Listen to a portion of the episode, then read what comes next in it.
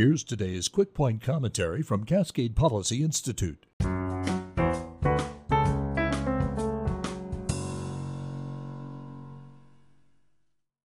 Hardly a week goes by that Metro isn't reaching into your pocketbook or getting deeper in debt. This week, Metro will move forward on issuing $28 million in bonds.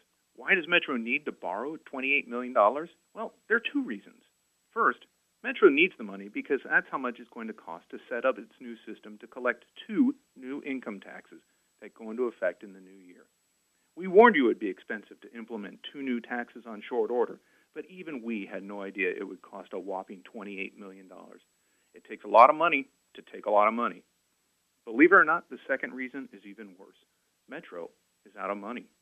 Since Lynn Peterson began leading Metro, the regional government has more than quadrupled its debt load and now has more than $1 billion in debt. And that's where the problems really are. Metro has never brought in enough money to cover its expenses. Out of control spending combined with reduced revenues because of the pandemic have worsened its shortfall. As a result, Metro is under enormous pressure to raise more money from taxes, fees, and charges. They've dug us into a hole, and the only way they can fill it is with our tax dollars.